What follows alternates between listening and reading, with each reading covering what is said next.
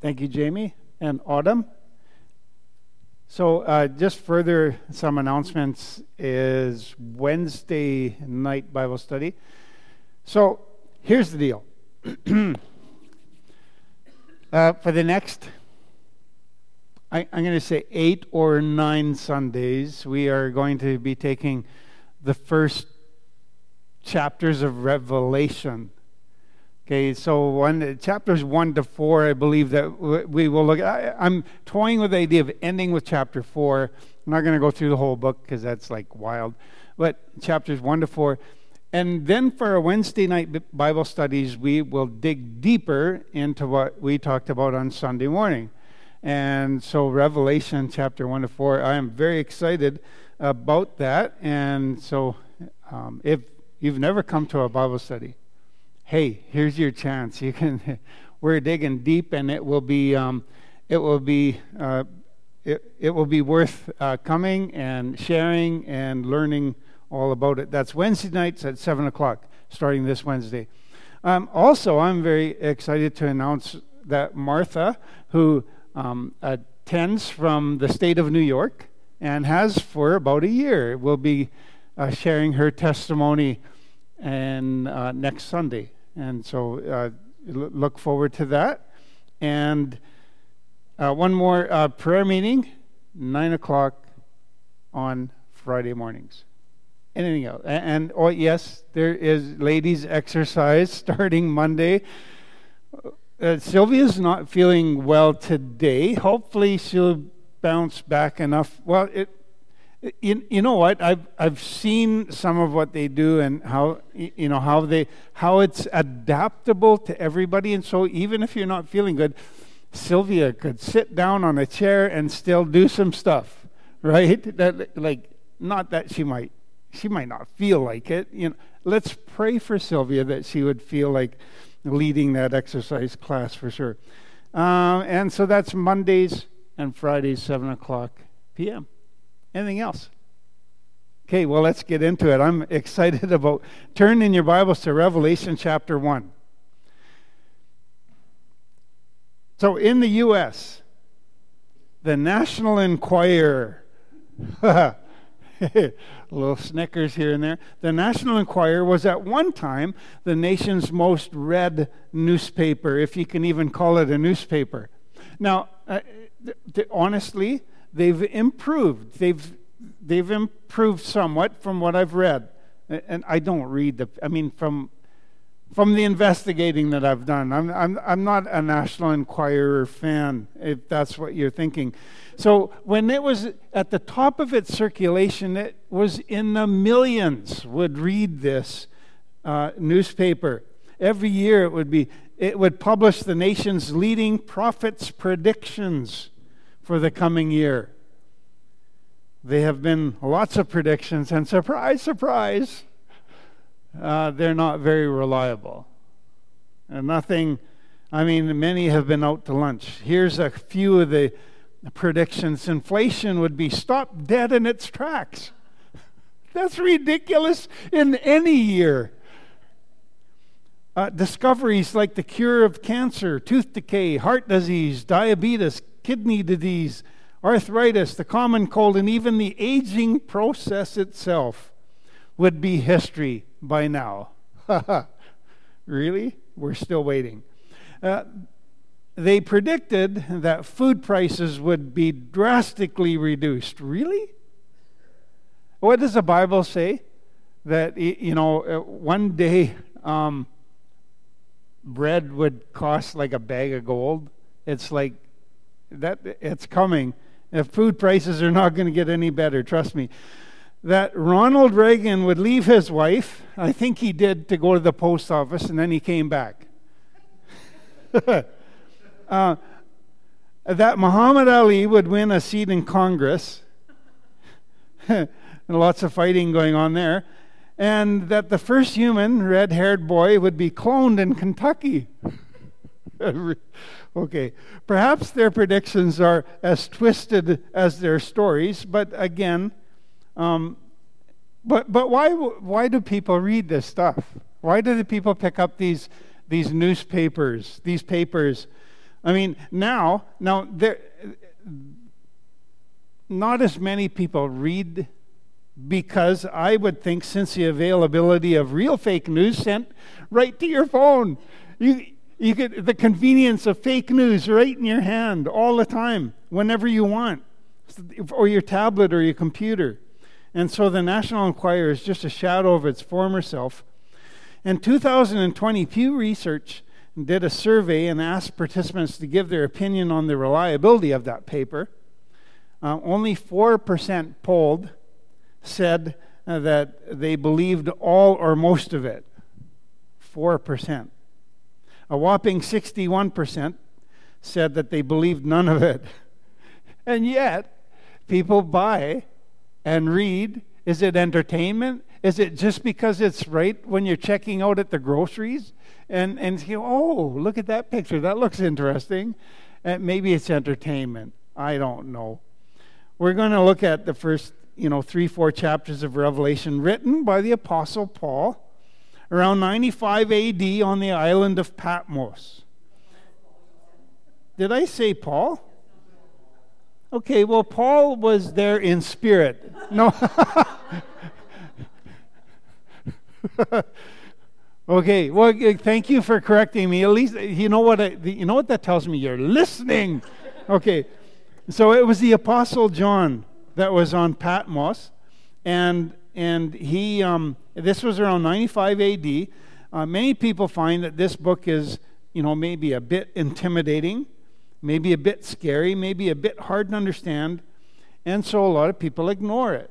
Really, they don't read it, they don't reference it. We should not ignore it or be afraid of it. However, if you are a believer in Jesus, then you have the Holy Spirit dwelling in you, and as you read God's Word, the Spirit will reveal that word to you that you're reading, right?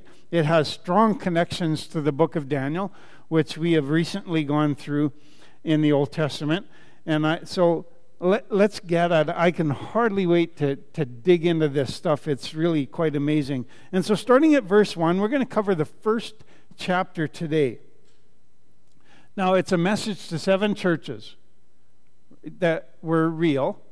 And so you can see that each Sunday we will cover one of those churches. But I want to just kind of dig into the first chapter just today. The revelation of Jesus Christ, which God gave him to show his servants things which must shortly take place. And he sent and signified it by his angel to his servant John, not Paul, who bore witness to the word of God and to the testimony of Jesus Christ to all things that he saw. Blessed is he who reads and those who hear the words of this prophecy and keep those things which are written in it, for the time is near. John to the seven churches which are in Asia. Grace to you and peace from him who is, and who was, and who is to come, and from the seven spirits who are before his throne, and from Jesus Christ, the faithful witness, the firstborn from the dead, and the ruler over the kings of the earth, to him who loved us, and who washed us from our sins in his own blood and has made us kings and priests to his God and Father. To him be glory and dominion forever and ever. Amen. Behold, he is coming with clouds, and every eye will see him, even they who pierced him, and all the tribes of the earth will mourn because of him. Even so, Amen. I am the Alpha and the Omega, the beginning and the end, says the Lord, who is and who was and who is to come, the Almighty. I, John, both your brother and companion in this tribulation and kingdom and patience of Jesus Christ, was on the island that is called Patmos. For the word of God and for the testimony of Jesus Christ, I was in the Spirit on the Lord's day, and I heard behind me a loud voice as of a trumpet, saying, I am the Alpha and the Omega, the first and the last. And what you see, write in a book and send it to the seven churches which are in Asia to Ephesus, to Smyrna, to Pergamos, to Thyatira, to Sardis, and to Philadelphia, and to Laodicea. Then I turned to see the voice that spoke with me. And having turned, I saw seven golden lampstands, and in the midst of the seven lampstands, one like the Son of Man, clothed with a garment down to the feet and girdled about the chest with a golden band. His head and hair were white, like wool, as white as snow, and his eyes like a flame of fire. His feet were like fine brass, as, it re- as if refined in a furnace, and his voice as the sound of many waters. He had in his right hand seven stars. Out of his mouth went a sharp two edged sword, and his countenance was like the sun shining in its strength. And when I saw him, I fell at his feet as dead. But he laid his right hand on me, saying to me, Do not be afraid. I am the first and the last. I am he who lives and was dead, and behold, I am alive forevermore. Amen. And I have the keys of Hades and death. Write the things which you have seen, and the things which are, and the things which will take place after this. The mystery of the seven stars which you saw in my right hand, and the seven golden lampstands. The seven stars are the angels of the seven churches, and the seven lampstands which you saw are the seven churches. Well, I want to look at three things a message delivered, a messenger disciple, and a Messiah divine. And so, first of all, a message, a message delivered. Has anybody heard the name Jack Phillips? Do you know who that is? Anybody? Jack Phillips. Have you heard of that name? Well, he was a senior radio man on the maiden voyage of the Titanic. Now you know. And now you know, maybe some of you know where this is going. Two hours before the Titanic hit that iceberg and sank, two hours, a full two hours, another ship radioed the Titanic and said, There is an ice field ahead. There's an ice field ahead. There's danger ahead. Need to pay attention. But the ship and the uh, radio man was busy. He was very busy.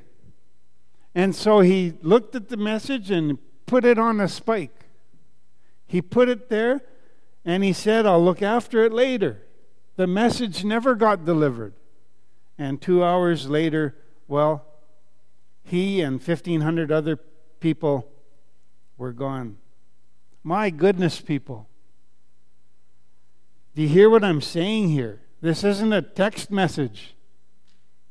The book of Revelation isn't a text message that, that reads, Pick up some milk and bread when on your way home from work. It's not that. It's not something we should ignore. It isn't a funny video from your latest TikTok guy that you can, you know, look at your leisure later on. Jesus took the time to send us a message and it's probably one of the most neglected messages in our Bible, the book of Revelation. Revelation, what does it mean? The first word is actually is revelation. This is the Greek word apocalypsis, which comes, Uh, which we get our word apocalypse from. And it literally means unveiling or taking off the cover. Trench explains it this way In the New Testament, apocalypsis always has the majestic sense of God's unveiling of himself to his creatures, an unveiling that we call by its Latin name revelation. It depicts the progressive and immediate unveiling of the otherwise unknown and unknowable God to his church throughout the ages. So write this down. If not in your Bibles, in your mental storage unit that you call your brain. Write it down. Take notes, not in some obscure place, but somewhere that you can reference this readily. Hear this. It's God's intention to reveal rather than to conceal. God wants us to know. He wants to reveal rather than conceal. Now, it's John MacArthur that said It is unthinkable to believe that God would speak with precision and clarity from Genesis to Jude, and then when it comes to the end of the Bible, abandon all precision and clarity. Again, it's God's intention to reveal rather than to conceal. And now, if this is true, and I most certainly believe it is, then the question is if Scripture is indeed meant to be understood, why do we have such a difficult time understanding this book? And especially in these days. Why? Well, let me let me suggest a few things why we might have trouble understanding the book of Revelation. Well, we're unwilling to take the time to study it. Number one. How about number two? It's not high on our priority list. Number three, our hearts reflect the season. What season is this? Winter. It's kind of cold outside sometimes. So, what am I saying? That our hearts are cold. Number four, we love the world and the things of the world. And so we're distracted and we're not digging into God's Word. I could go on and on, but I think you get the idea. It's God's intention to reveal rather than to conceal, and yet, what have we done with this message? We've put it on a spindle to read sometimes later.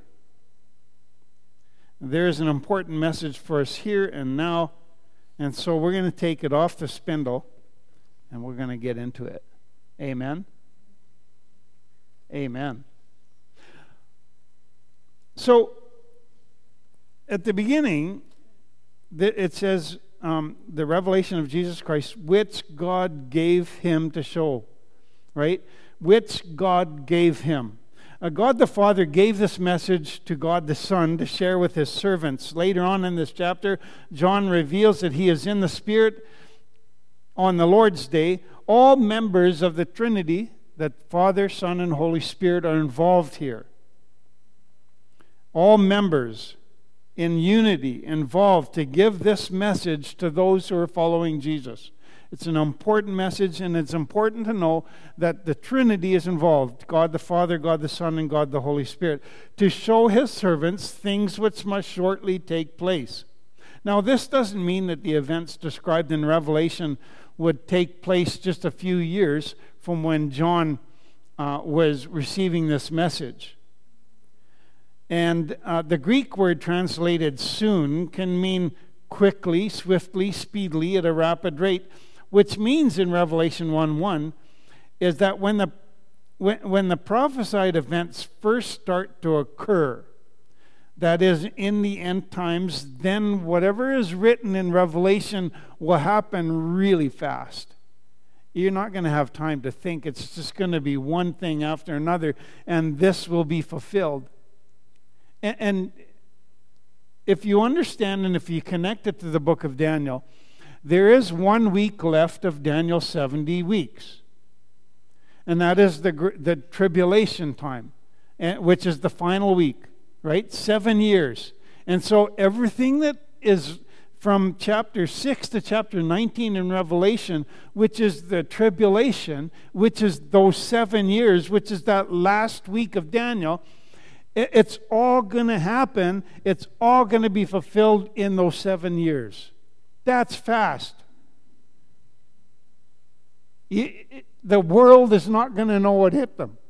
It's going to happen so quickly and that's what it means here. It's going to happen at a rapid rate once they start to happen. And we're going to talk about what, what the trigger is in, in just a bit. And, and so, when will this happen, actually? When will it start? And so, Jesus said in Luke chapter 21, verses 29 to 33, he said this Look at the fig tree and all the, and all the trees. When they sprout leaves, you can see for yourselves and know that summer is near. So, also, when you see these things happening, know that the kingdom of God is near. That, and I believe that the kingdom that is the thousand year reign of Christ, and then into eternity. And so, when you see these things happen, that is the, the same things that were that the bulk of Revelation is about. When you start to see these happen, these things happen, you know, truly I tell you, this generation will not pass away until all these things have happened. Heaven and earth will pass away, but my words will never pass away. That's what Jesus said. And so, let me be a little bit more specific. After we introduce the book of Revelation with chapter 1, we're going to look at the seven churches individually. Various, various commentators um, have differing interpretations as to what these seven churches and what the messages to these seven churches actually, how they're to be interpreted. Right? And let me, there, there's kind of four ideas. The first one is that these were local churches with specific messages for each church. Now, I can agree with that. That's reasonable. That, that isn't a reasonable interpretation. However, I'm going to say that often Scripture has more than one interpretation.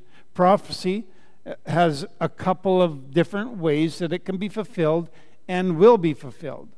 And so, yes, they were for local churches. I agree with that. No problem. An admonition to all churches in all times. Well, I would agree with that too because it's God's Word and God's word is meant to correct. And, and, and when we're going off track, you read God's word and it'll bring you back, right? The problem, the problems these churches faced, and the solutions are like universal tests to discern the spiritual state of a church in God's sight. In other words, do the descriptions of any of the churches matches do they match a local church in a local time? Absolutely. Can they be exercised by what is said here? Absolutely. And so I can agree with that. I can agree with the, the first interpretation, the second interpretation. The third one is a prophetic message concerning the pattern an individual church goes through from its birth to its death. And so, in other words, the seven churches, starting with the first one, is kind of a pattern from birth to death of a church.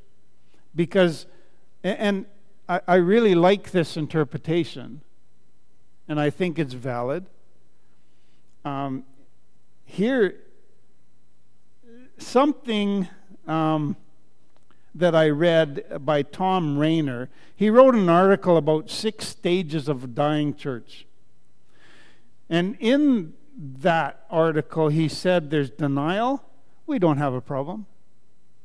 Right? God, you know, the, the church is formed, it's starting, and, and it's going well, and, and, and then all of a sudden there's something not quite right. And there's the first thing is denial. The second thing is recalibration and that is something might be wrong. Let's change, you know, let's change the program.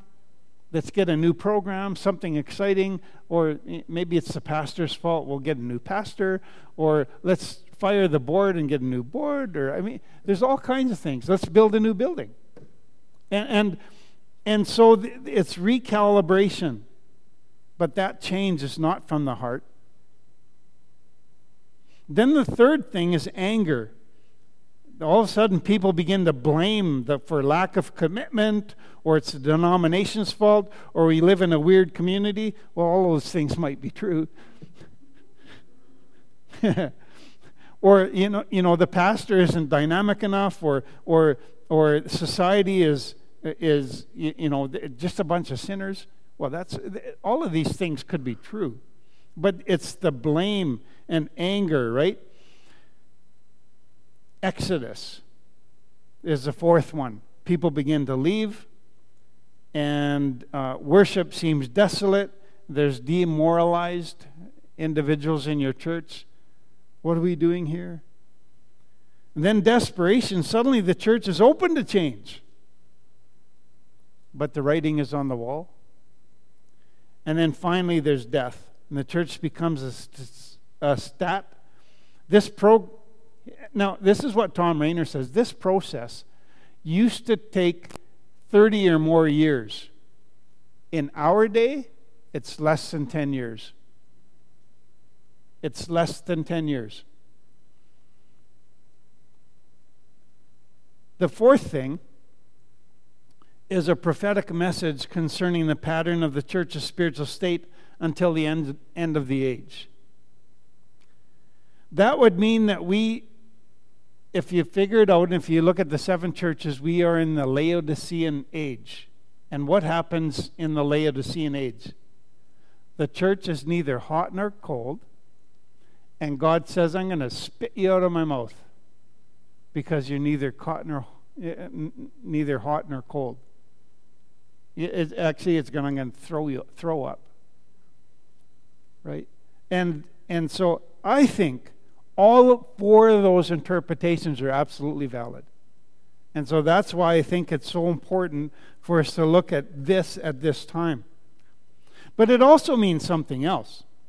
If the message to the churches are indeed a prophetic pattern of the church throughout the ages, then when the church age is finished and the tribulation begins, and Jesus, I mean, and Jesus returns, here's what the Scofield Study Bible says about chapter 4 and verse 1. It starts, come up here.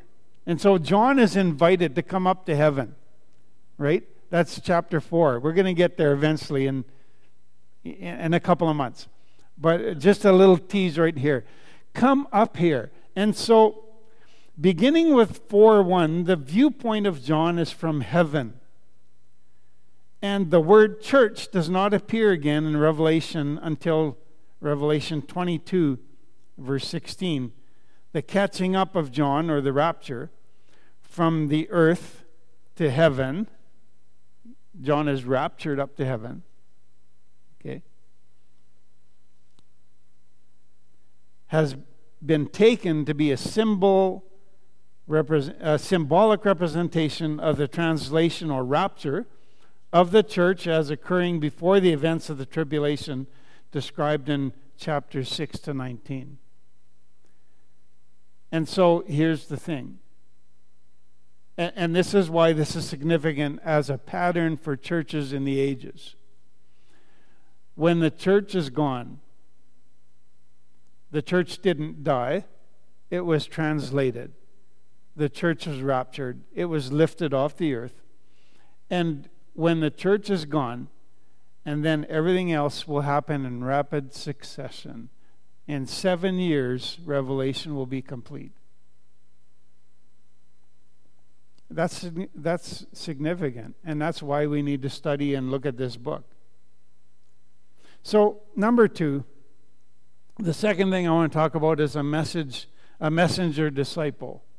And that, of course, is the Apostle John. Now, it's Jesus who gave this message, and he gave it to one of his closest disciples, or as John often put it, the disciple that Jesus loved.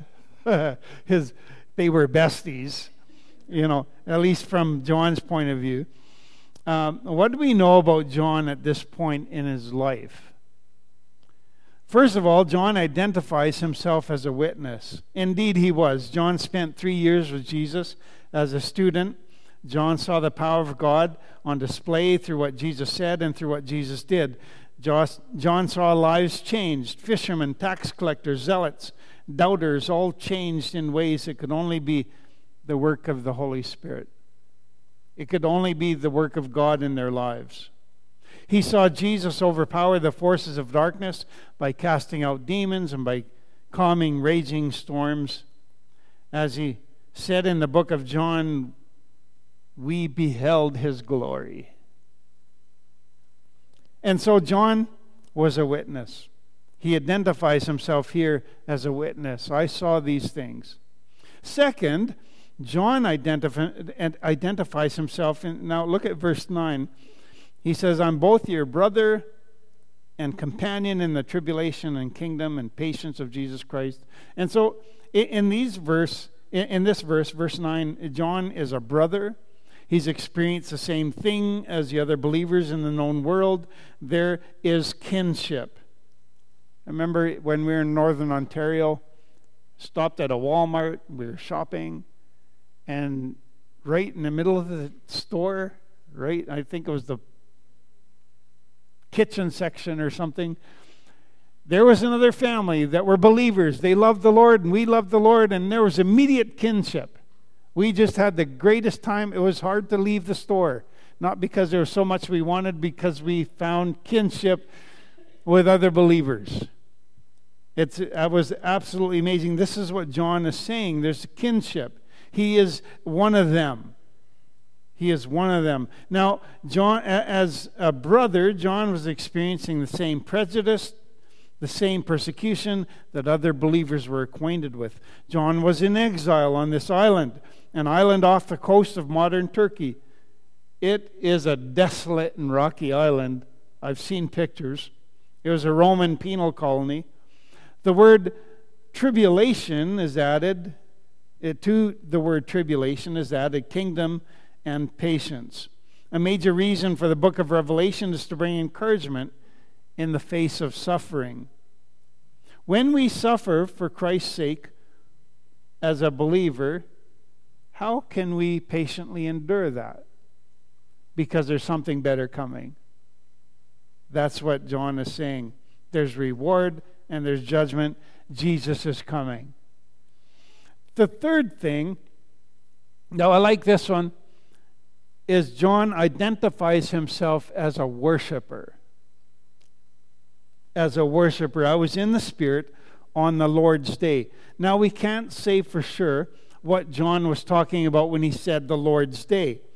Is it a reference to Sunday, the, the day Jesus was resurrected from the dead? It's known as the Lord's day. Could have it could have been John could have been saying, you know what? I was just you know, sitting on the rocks looking at the ocean and just, you know, in, in worship. And, and it was Sunday morning, and, man, the Spirit just came on me. It could be. It could be the Lord's day. It could be Sunday. Is it a reference to the day of the Lord? As in, the day when Jesus comes back or when when the final things happen, the, the end of time, the last days. Is it that day? Could it be? Is that what John was talking about? In this view, John was transported into the future day of the Lord, the prophetic day of the God's great judgment and the return of Christ. Or is it in reference to John's experience in the Spirit? In this case, it would be a day in which he fell under the control of the Holy Spirit and was given prophetic inspiration, the day the Lord chose to manifest himself to John. Irregardless of what the Lord's day means, here's what's important. Here's what I want you to take away from this John was in the habit of worship. John was in the habit of worship. Let me tell you something. When you read the book of Revelation, we find that worship is a big part of what goes on in heaven. Right? Chapter 4, you know, they're, they're all surrounding the throne. There's worship going on. It's worship. If you don't make worship a priority now, this is, this is important. If you don't make worship pri- priority now, well, two things. Will you even be there in heaven? Number one. And if you are there, will you even enjoy the worship? If you don't make worship your priority now. Right? I mean, if it's if you never really make that a priority, my goodness, people, make worship your priority. John was a worshiper. And when John saw Jesus, he fell at his feet, as if dead. Like he was dead, he worshiped. The th- third thing is Messiah divine. Now, John's greeting is significant. If you've ever wondered about whether or not the Trinity is mentioned in the Bible, here's one of the places where you can reference Grace and peace from who? Right at the beginning, grace and peace, but who's it from? It's and from him who is and was and who is to come. This is a reference to God the Father. The seven spirits, which I don't believe are angels because the seven spirits are elevated to equality with the Father and the Son.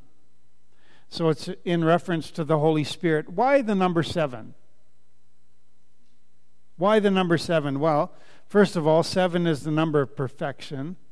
The number seven in Revelation is everywhere. There's seven churches, seven lampstands, seven stars, seven torches before the throne, seven seals, seven horns, seven eyes on the Lamb, seven spirits of God, seven angels, seven trumpets, seven thunders, seven heads of the dragon, seven heads of the beast, seven bowls, and seven kings.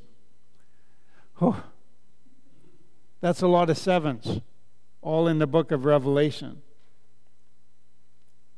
And second, it could be also a reference to the sevenfold work of the Holy Spirit, as in Isaiah chapter 11, verse 2, speaking of the coming Messiah.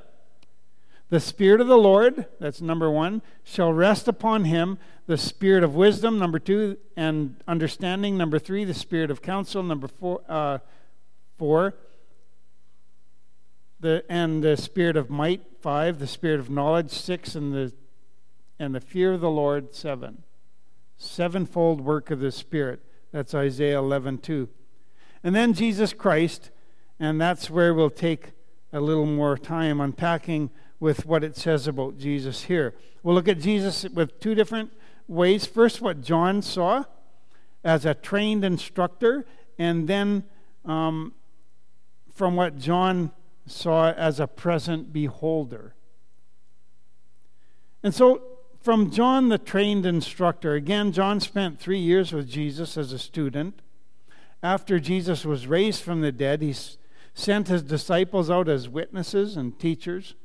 Remember how impressed the Sanhedrin was when they confronted Peter and John for healing a crippled man and preaching in the name of Jesus. Remember that? They said, Now, when they saw the boldness of Peter and John and, re- and perceived that they were uneducated and untrained men, they marveled and they realized that they had been with Jesus. That's Acts 4:13. They had been with Jesus. There's a message there, isn't there? So now it had been some 60 years and John was still going strong. He was still preaching the same message. Listen to the description of Jesus from John's perspective. Jesus is the faithful witness.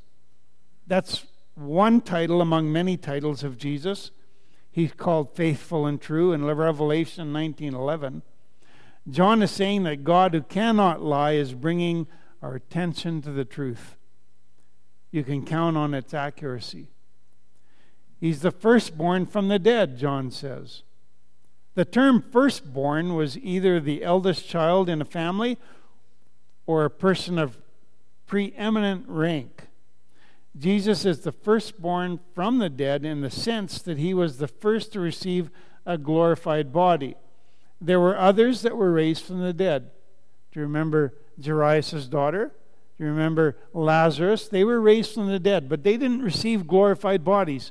Their mortal bodies were quickened and made alive. They came and, their flesh and bone, their, their, their lungs received air and they lived, but they died again. They didn't receive glorified bodies at that time. Jesus was the first to receive a glorified body. Uh, ruler over kings of the earth. God is on the throne. This speaks of Christ's sovereignty. He will not fully exercise that authority until his second coming. Who loved us? The word loved here is a present participle. In other words, he is still loving us. He is loving us. It is present tense. It's not just something that happened in the past. God loved the world and gave Jesus. No, God continues to love us. Jesus loves me, this I know. Jesus continues to love. He washed us from our sins in His own blood. Why did God choose blood? Why? Blood. It's messy, right? I think it could be because life is in the blood, according to Leviticus 17:11. Jesus gave his blood. Jesus gave his life. And so he washed us from our sins in his own blood. You know, there is no good news apart from the shedding of Jesus' blood. Jesus is a good teacher, yes. Jesus is coming again, yes. All these things about Jesus, yes, yes, yes, but there's no good news unless blood unless it's the blood of Jesus shed for us. He has made us kings and priests to God. Some translations say a kingdom of priests. No matter, the point is we co rule with Christ and ultimately we are servants of God. His coming in the clouds where every eye will see him. With today's technology, it's very possible that every eye will see Jesus coming with the armies of heaven. The internet, you can see what's going on on the other side of the world almost instantaneously. Even they who pierced him, they will see him. Even they who pierced him. Now, in Jesus' first coming, he was right there. He was right there in plain sight. He was right there for, for the Jews to see him, their Messiah, and they didn't see him, even though he was right there in plain sight. This time, the second coming, when Jesus comes back, they will see him they will see him, the one they pierced. And it will be different this time. They will recognize him and they will mourn along with all the other nations. And it says here the tribes will mourn because of him. And why will they mourn? Why will the tribes mourn? Remember, when Jesus comes back, it's at the end of this tribulation time. And then there, were, there, were, there will be some that will know the scripture and will know that Jesus is coming back as judge and everything that the Bible said will be confirmed when Jesus comes back. He will come back in power and glory, and they will mourn because what are they going to say? I'm in trouble. I'm in trouble. I should have bowed my knee before and I didn't do it. I knew I should I, I knew I should have followed Jesus, but I didn't do it. And now he's here and I'm in trouble and it's too late. And that's why the nations will mourn, because they thought they were in control. How ridiculous is it that I'm just going to put this out there. I, I, you know, all I hear on, in the news is climate crisis, climate crisis. I get sick and tired of hearing that. As if man can control the universe. Really? It's they will mourn because they think they are in control. They are not in control. God is on the throne and he will come in power and glory. And then from John, the present beholder. I mean, and so John had spent three years with Jesus, and he knew Jesus. He knew the doctrine, and, you know, he knew all about the words and the preaching and and and what was true and and all about Jesus. He knew that, but then he turned around and he saw Jesus face to face again after 60 years. There he was. Can you imagine that moment? He didn't look like he did when he was on earth. And even even his transfiguration, uh, the, the transfiguration was just a hint of what was coming. And when John turns around and he sees it, he hears his voice and he turns around and there's Jesus, his bestie, right? But in a glorified body like he's never seen before. Wow, what a powerful moment. I mean, the voice is as loud as a trumpet. He turns around and and what he saw. Just incredible. It's clear that he's got a final message that is Jesus. A final responsibility for John before his work on earth is done. The white hair representing purity and wisdom, his eyes like a flame of fire representing the penetrating accuracy of, Je- of what Jesus sees. And that's certainly helpful when we read about the churches. When Jesus describes what's going on in the church, it's true. It's exactly what's going on looking not only on the outward appearance but on the heart. The truth about each of the churches will be absolutely accurate. He had seven stars in his hand. Now, that is either the pastors or the pastors of those churches or the angels that are in charge of keeping watch over those churches. It could be either. The sharp two edged sword out of his mouth, the word, the truth. Who can argue against the word of God, right? The feet and furnace, thunderously loud voice. John does what any of us would have done at that moment. He fell on his face before Jesus at his feet. And then Jesus did something that is incredibly endearing. And Jesus reached out with his right hand and he put it on John and he said, Don't be afraid. He touched him. He reached out and touched him. Can you, uh, like, I just get shivers when I think of that. Um, wow. He touched him. He said, John, we're still besties. John, he's saying, I love you, John. Since I met this blessed Savior, since he cleansed and made me whole, oh, I will never cease to praise him. I'll shout it while eternity rolls, He touched me. Oh, He touched me. And oh, the joy that floods my soul. Something happened, and now I know He touched me and made me whole. Oh, that's what John experienced. You can experience that. Jesus can reach out and touch you. He wants to touch you. He loves you so much. So, this is an important message for us to hear now, here and now. We're talking, we're, we're going to take this book of Revelation, we're going to take it off the spindle, we're going to look at it, and we're going to read it, we're going to hear what it says, and we're going to prayerfully adjust according to the word of the Lord. Amen. Amen. I want to read this again to close. And uh, uh why, why are we going into Revelation for sure again? Here, here's what this is Revelation chapter 1 and verse 3. This is from the English Standard Version. Blessed is the one who reads aloud the words of this prophecy, and blessed are those who hear and who keep what is written in it, for the time is near. You want a blessing? Read the book of Revelation. Read it out loud so that ears can take it in. The Holy Spirit will minister to you. Heavenly Father, thank you for your word.